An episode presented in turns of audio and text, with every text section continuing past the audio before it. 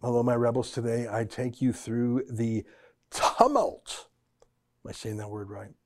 Of the Conservative Party Policy Convention. On Friday night, Erin O'Toole challenges his party members. He says, You're not allowed to debate global warming anymore. Debate is over. You're a denier if you do. And the party said, Yeah, uh, we'll do what we want. And 54% of them voted against an Erin O'Toole style resolution on global warming. Um, I think that Erin O'Toole caused the whole problem himself by emphasizing global warming. What a weird thing to talk about in the middle of the COVID lockdown. I'll go through it and I'll show you excerpts from his speech and the reaction by party members. But before I do, let me invite you to become a Rebel News Plus subscriber. It's eight bucks a month or 80 bucks if you buy the whole year in advance. And it really helps us pay our bills, you know, because we don't get any money from Trudeau, unlike the other guys. So please go to rebelnews.com, click subscribe. It's eight bucks a month. And I, you get the video version of the podcast, is what you get.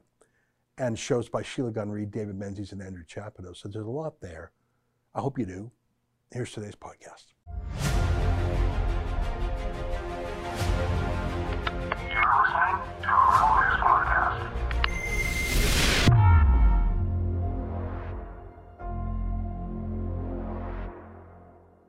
Tonight, Erin O'Toole issues an ultimatum to Conservative Party members and they rebuke him. It's March 22nd, and this is the Ezra Levant Show. Why should others go to jail Why? when you're the biggest carbon consumer I know? There's 8,500 customers here, and you won't give them an answer. The only thing I have to say to the government about why I publish it is because it's my bloody right to do so.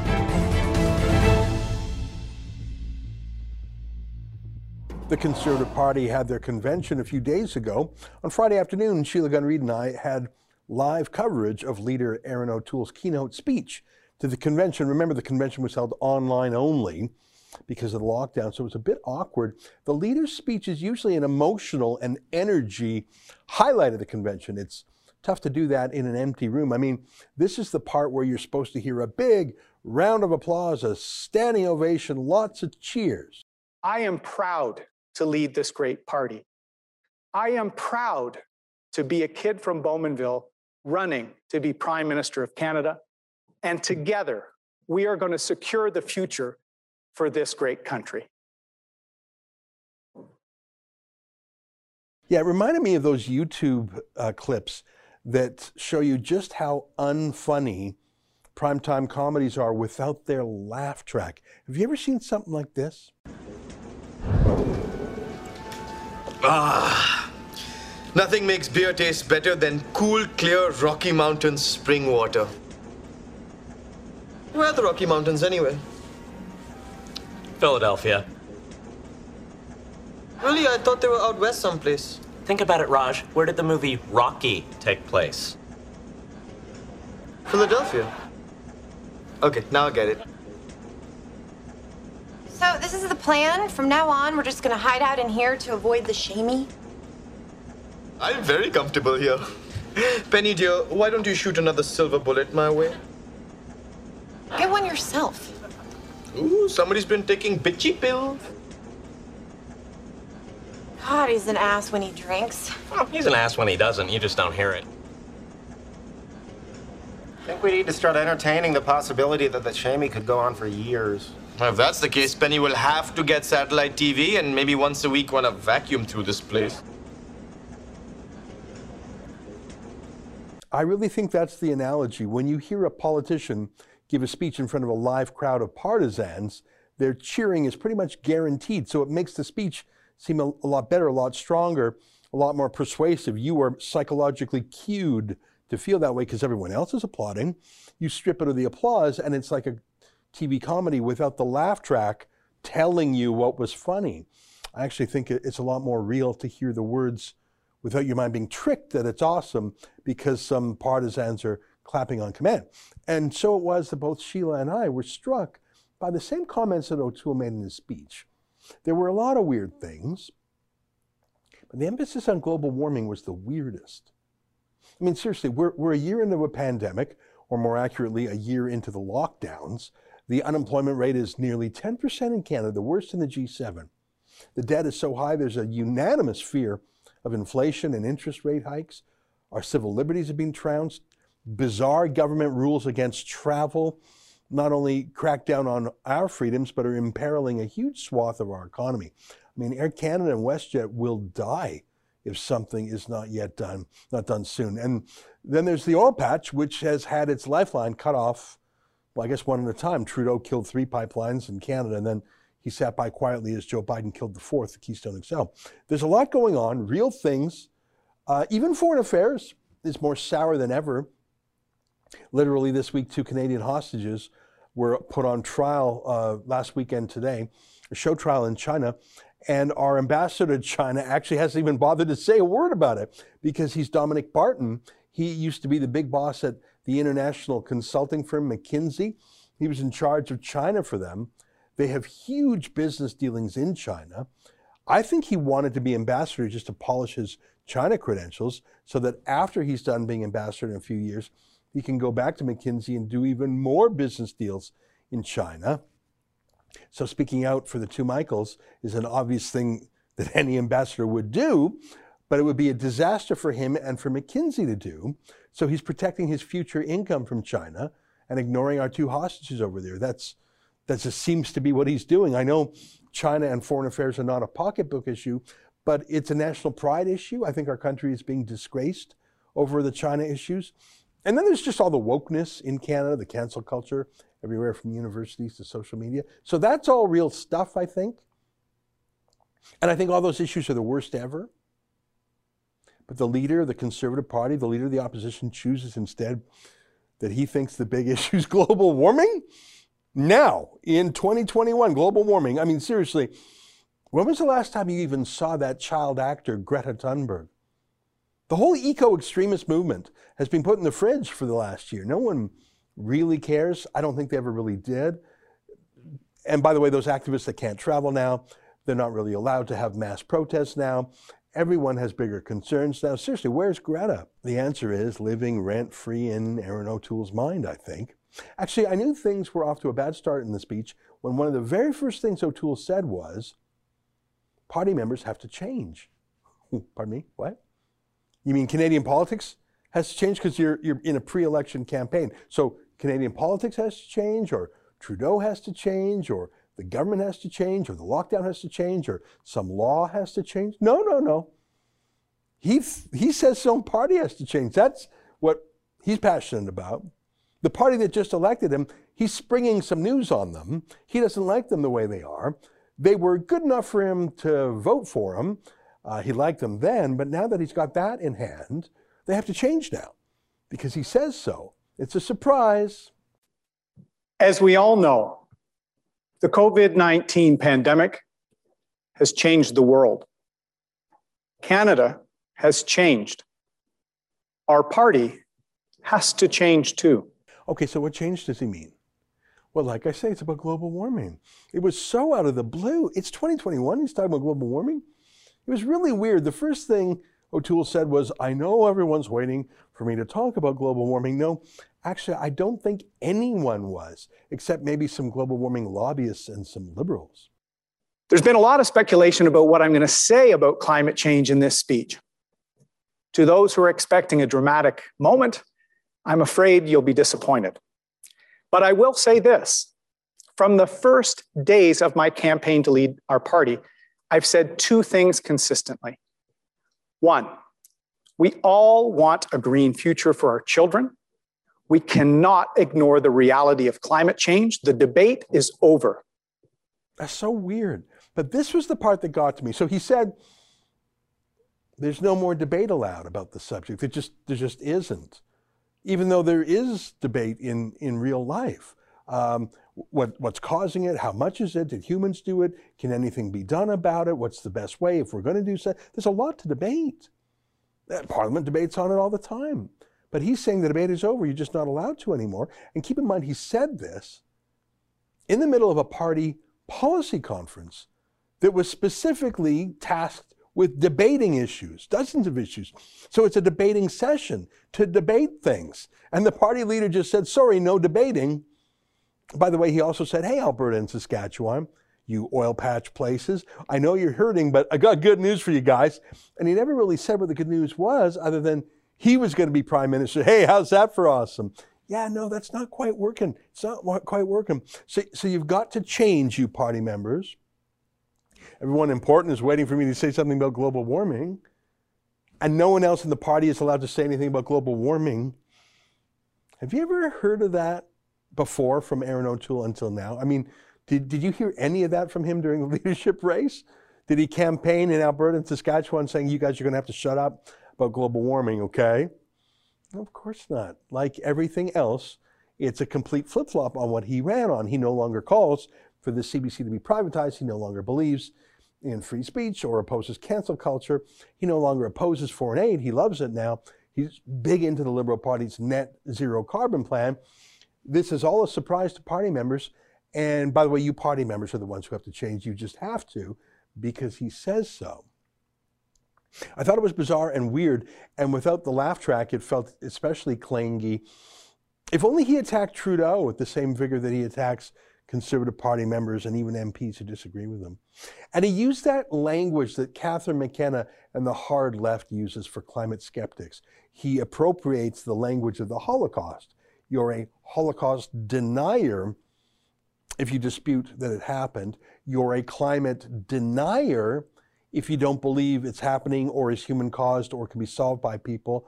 Um, he said, uh, he said this. And I will not allow 338 candidates to defend against the lie from the Liberals that we are a party of climate change deniers. We will have a plan to address climate change. It will be comprehensive and it will be serious. I think the party was stunned to hear that. And um, look what they did to him. The very next day, uh, here's a story in CTV. Um, party members voted by 54% against a policy resolution that would have had these words in them. We recognize that climate change is real. The Conservative Party is willing to act. Now, I, I tell you, I, I was looking for the full text of the resolution. It's a little bit hard to find. The Conservative Party won't publish their debates online. They've deleted the link from their main website to the convention website, but I managed to dig up the resolution. Here's what it actually said. It was quite long, actually. Um, you can take a look at it here on page nine of their policy debates. Uh, it's got lots of cliches in it. I like some of it, sort of.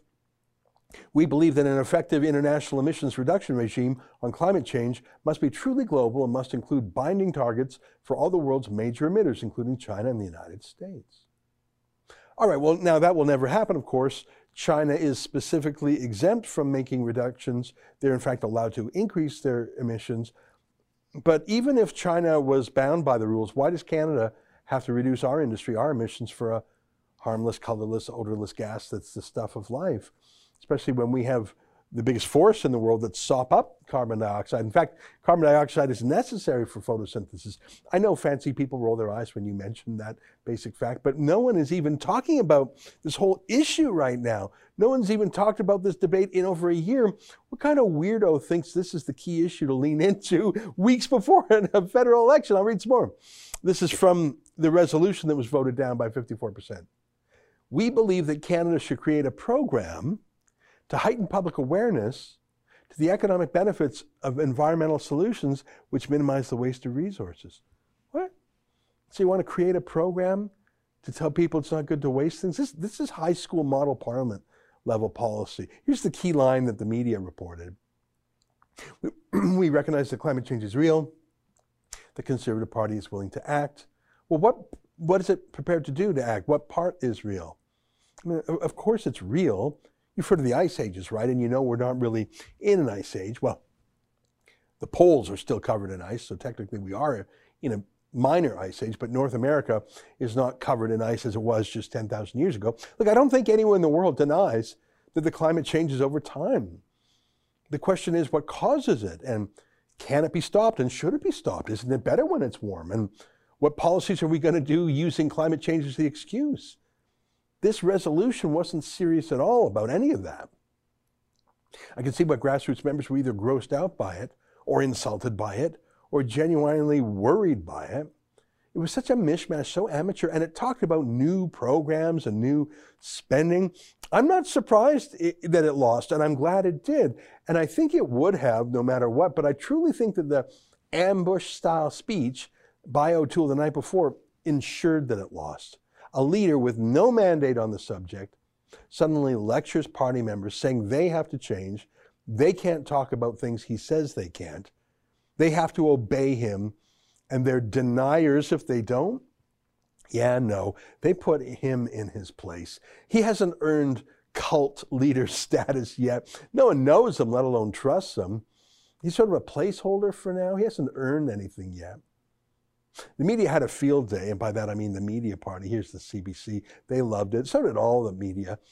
But what was fascinating was I think O'Toole actually liked the fight with his own party. I mean, check this out Catherine McKenna.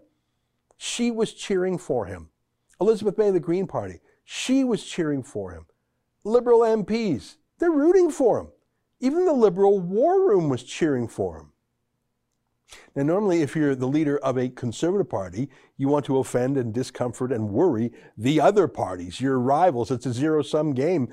Uh, there's only 338 MPs. Only one person can, can be PM. You want the other guys to be upset with you, opposed to you.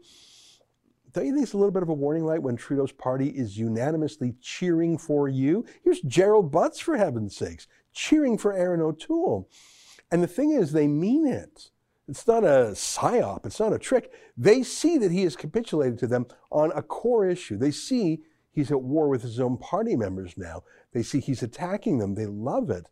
They want to pour salt into the wounds. They love it. But more than that, they see that he has, for some bizarre reason, made this the big news item coming out of his policy convention global warming. No one else in the country was talking about it, but Trudeau is sure glad O'Toole is. Imagine if instead O'Toole was talking about the lockdowns and, I don't know, the insane quarantine hotels at airports and civil liberties, and all that stuff um, that he could win on. Instead, he's talking about the Liberal Party's favorite subject. It would be like if Trudeau suddenly gave a keynote speech to his party, telling his party they have to really focus on ethics or on pipelines. No, no, no. He hates talking about those things. It's only degrees of losing for him. He loves to talk about global warming. That's all winning for him. And Erin O'Toole has chosen to help. I note that the Conservative Party policy book has had blather about global warming in it for years. I concede that. They weren't uh, particularly great on the issue, but it was either discounted or ignored by everyone involved. It's all just talking points and jargon and mishmash. But Erin O'Toole is the one who said to the media, Watch me emphasize this. Watch me declare the issues off limits. Watch me tame my own party on this. He announced the issue as the thing his party had to change, and they said, Yeah, no thanks. He did this to himself. He emphasized this. He chose these headlines. And I think he's actually loving it. I think he still thinks he's winning on all this. Here's a party boss saying, it doesn't matter what the party members say. They're going ahead with Erin O'Toole's point of view. Yeah, we know, we know. Which is why the party is sagging in the polls, which is why Erin O'Toole has not had a honeymoon. Look, if you're in the 20s in the polls, maybe it's time to stop throwing away party members. Time to stop kicking out MPs, trying to time to stop calling members deniers, telling them they're wrong and they just have to shut up. Just an idea. He's going to get slaughtered in the election, isn't he? Stay with us for more.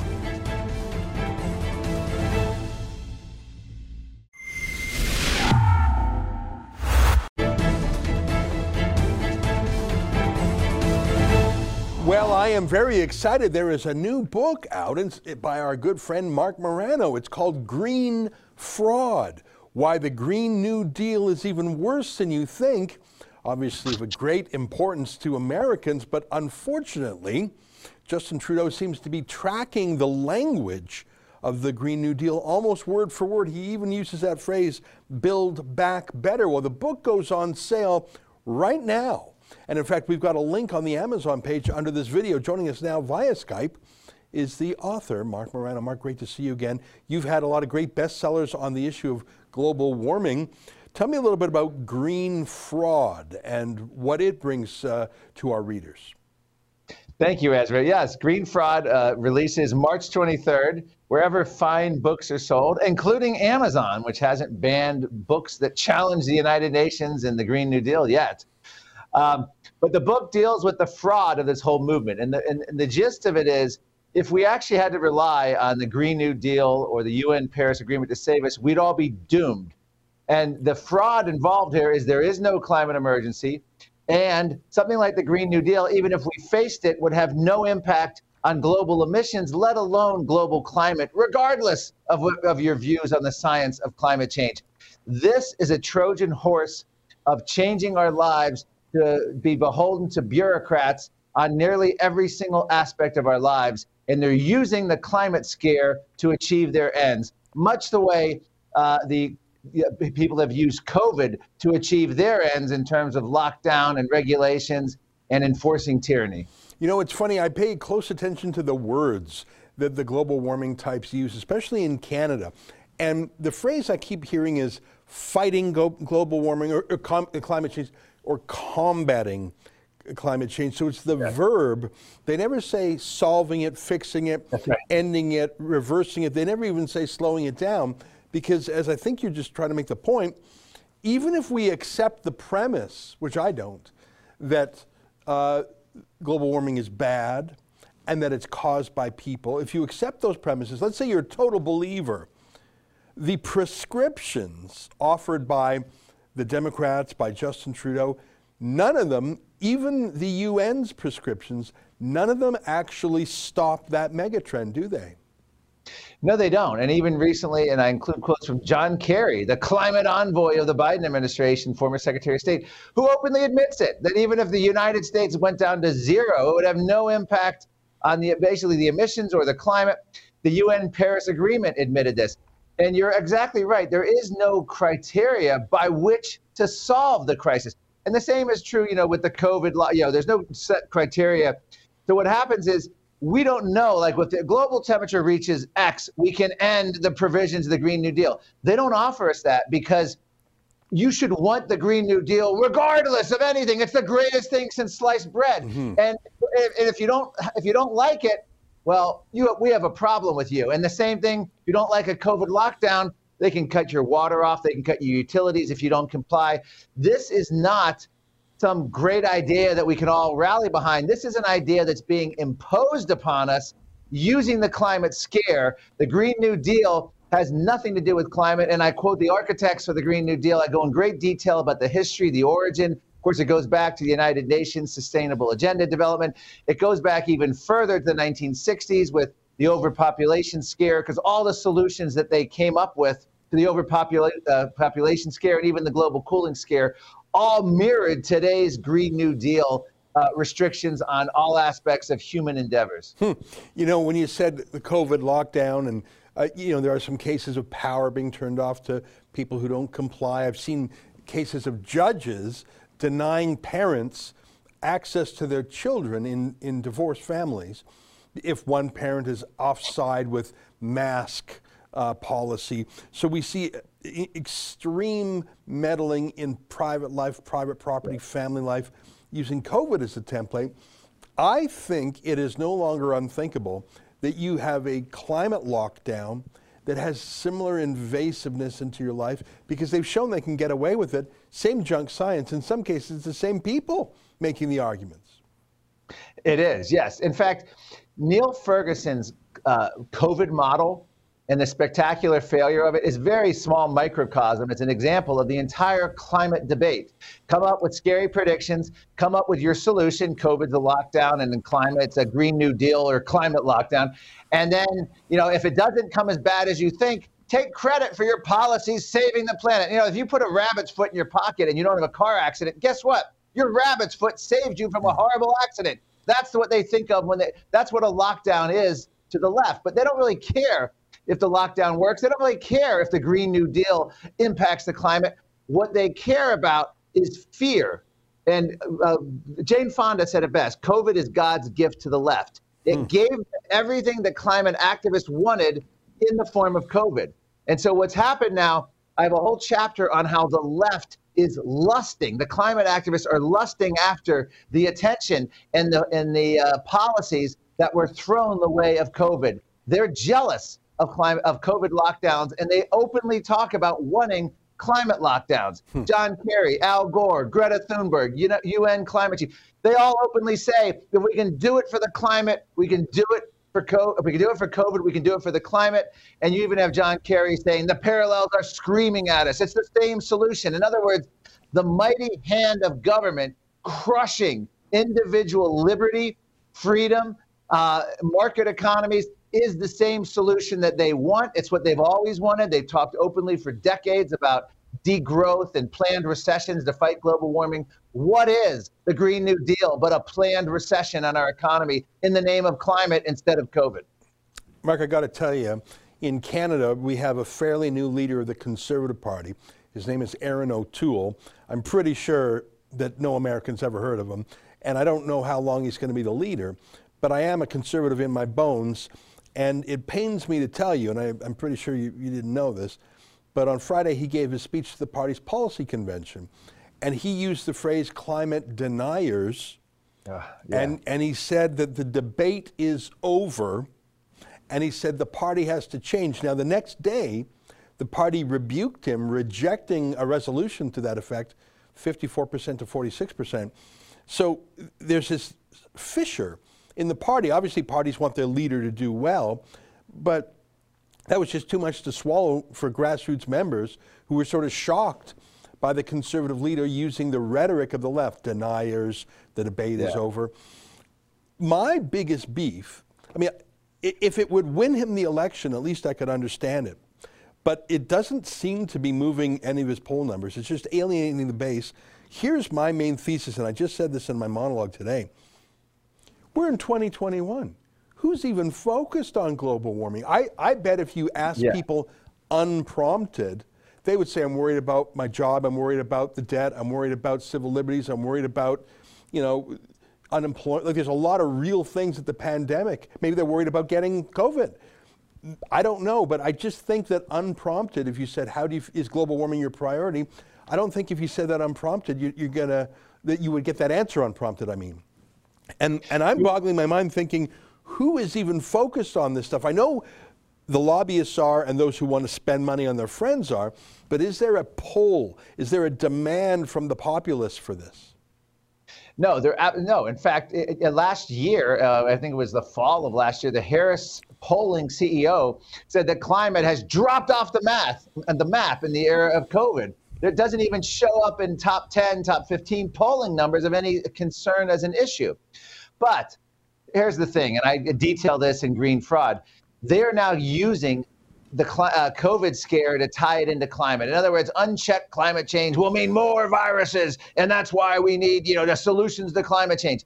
And beyond that, the UK House of Commons Speaker actually said he was so impressed by how and shocked by how compliant the public was on the COVID lockdowns that he wants to go right to a climate lockdown. They're using these COVID lockdowns as a form of, of the Green New Deal to impose it on us without a vote. In other words, right now you have the Biden administration executive orders coming out banning, you know, fracking, death of a thousand cuts, uh, going after Keystone Pipeline, but even more importantly, in every single department of Biden, it has become a quote climate agency. So it's State Department, Interior Department, Defense Department. Climate is becoming front and center. And they're going after it economically. They're going to go after banks and financing and, and, dis, and, and um, taking away investments from fossil fuels. So that is a way you can achieve the Green New Deal without the public not only not voting on it, but not even being aware it's happening behind the scenes. And that is where this is really sinister. And I go into detail about how they're going to try to impose the Green New Deal without a vote of Congress. Yeah. You know, it reminds me, we were talking to our friend Dr. Patrick Moore, and he said, there's some similarities. The enemy is invisible. You can't check it yourself, both COVID yeah. and climate. You have to listen to the experts. They use models that are almost yeah. always wrong. The similarities are strong. I think that no one actually acted like they were afraid of climate they might tell a pollster they were afraid of it, but then they you know, obviously got in their car and whatever. I mean, there's nothing more fun than going to a global warming rally and asking people how they got there. That's that's a used to be a hobby of mine, but um, they actually got people scared for the COVID, and they saw how compliant people are. I find it terrifying. Some people, I think, have reacted and realized the whole thing was a, a scare, but I think some people have been scared for life. There are some people, I think, who for the rest of their lives are going to live in terror, and I find this deeply depressing, and I think there's a chance that this green fraud you write about in your book by the same name will will take root. The book, again, just for those who are joining us, Green Fraud, Why the Green New Deal is Even Worse Than You Think. Marc, I'm sure it is worse than I think, but I think it's more likely now than ever to happen because we've been conditioned to obey for the Yes. last year. Yeah, in fact, I have a whole section too in the book how that jealousy has spawned proposals. I go into the the um, climate adding climate change to death certificates, and we already have the American Cancer Society saying cancer is worse because of global warming. The U.S. Department of Transportation, climate change is causing more fatal car accidents. Al Gore has you know claiming that every organ of your body is affected by climate change. So if you die of organ failure, a car crash, uh, or uh, cancer. And actually, if even if you're shot, if you're sh- if you're a minority and you're shot by a white cop, racism is part is caused by climate change. All of those can now be listed as a climate change death. You can actually see CNN now uh, in the mainstream media with their daily death tolls of climate change. So they're going to learn, adapt, and they're going to also. What I think the biggest lesson of this, Ezra, isn't even public persuasion of how they're going to try to scare people. I think they realize you declare an emergency and you do whatever the hell you want. Yeah. And that's what every blue state Democrat state governor, that's what every tin pot dictator across the country, uh, the world has done. You have a public health emergency, you can suspend democracy, you can suspend parliament. You don't need it. We have to act decisively and immediately. And that is what President Biden is being urged to declare this national climate emergency. That is the real fear here. They don't need no stinking polling. They don't Yeah. need no stinking democracy. They just need your a public declaration, a, pub, a, a health declaration, or a climate emergency, and they can do whatever the hell they want. That's what we're facing, and that's why I have a whole chapter on the Great Reset and Build Back Better and the whole World Economic Forum. They're trying to collapse our present system and build it back up in the bureaucratic, centrally planned image. Wow, that's terrifying and very compelling. I'm going to go buy your book right now. I want to especially read that chapter on the Great Reset. It's something we've been focused on up here. Marc, it's great to see you. We're very excited that you stopped by to announce your Thank book. Folks, I just want to say its title again. It's called Green Fraud Why the Green New Deal is even worse than you think. You can buy it on Amazon. We'll have the link on this page, or you can find it on Amazon.ca. Marc, good luck. This book is much needed. I just hope enough people see it to make a difference. Thanks for writing it. Thank you very much. And I'm going to mention Mark Steyn does the forward. It's hilarious. That's Oh, well, he's the best. That's great. All right, there you have it, Marc. Great to see you. Thank you, Ezra. There you Appreciate have it, Marc Morano. He's the boss of ClimateDepot.com, and the new book is called Green Fraud. Stay with us. More ahead.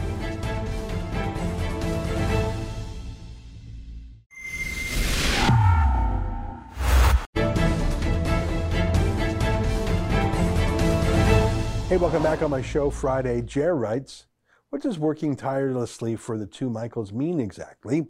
Bending the knee more forcefully? The woke liberals and Democrats are no match for China. The world needs Trump now more than ever.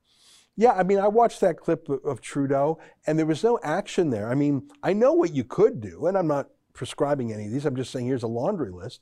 You could limit or reduce the number of children of Chinese Communist Party members who get to come to Canada to go to university. You could withdraw some Canadian diplomats from China and send some Chinese diplomats home from Canada. You could um, ban Huawei. You could even issue a demand that China uh, send home the two Michaels, like a demand, not just a please, please. Uh, Those are just, just a small list. Trudeau hasn't done any of that. But even worse, his ambassador hasn't said a word. Mitch writes Joe Biden just fell again running up the stairs of Air Force One. I think they need to consider building a ramp for him. Yeah, he tripped three times going up the stairs. When Donald Trump held on to some railing, there were huge stories everywhere about, oh, is he old? Is he infirm? And Biden stumbles. Oh, no, no, it was just the wind, they said. Thomas writes Ezra, there are over 100 Canadians being detained in China. I know, look, at any given moment, there are, I've seen the math, between 1,000 and 2,000 Canadians being detained around the world. And some of that is normal. Some of that is Canadians who have committed real crimes around the world, often violent crimes or drug crimes. And some of them are fake, some of them are trumped up, some of them are real. In almost all cases, Canada tries to bring the prisoners home to have them serve out the sentence in Canada because often, you know, the, the quality of the justice system in the prisons overseas is not that which Canadians are used to. I think it's a good idea to bring Canadians home, even the criminals, as long as they serve out their sentence in Canada. But that's the thing about Michael Spavor and Michael Kovrig. They're clearly not real criminals. They clearly were seized and abused. Their trials are not real. Uh, Justin Trudeau and the Liberals have gone to bat for, for example, Omar Khadr, an actual convicted terrorist, war criminal murderer. They fought to bring Omar Khadr home, but they aren't doing a thing to bring the two Michaels home, are they? That's our show for today. Until tomorrow, on behalf of all of us here at Rebel World Headquarters, to you at home, good night. Keep fighting for freedom.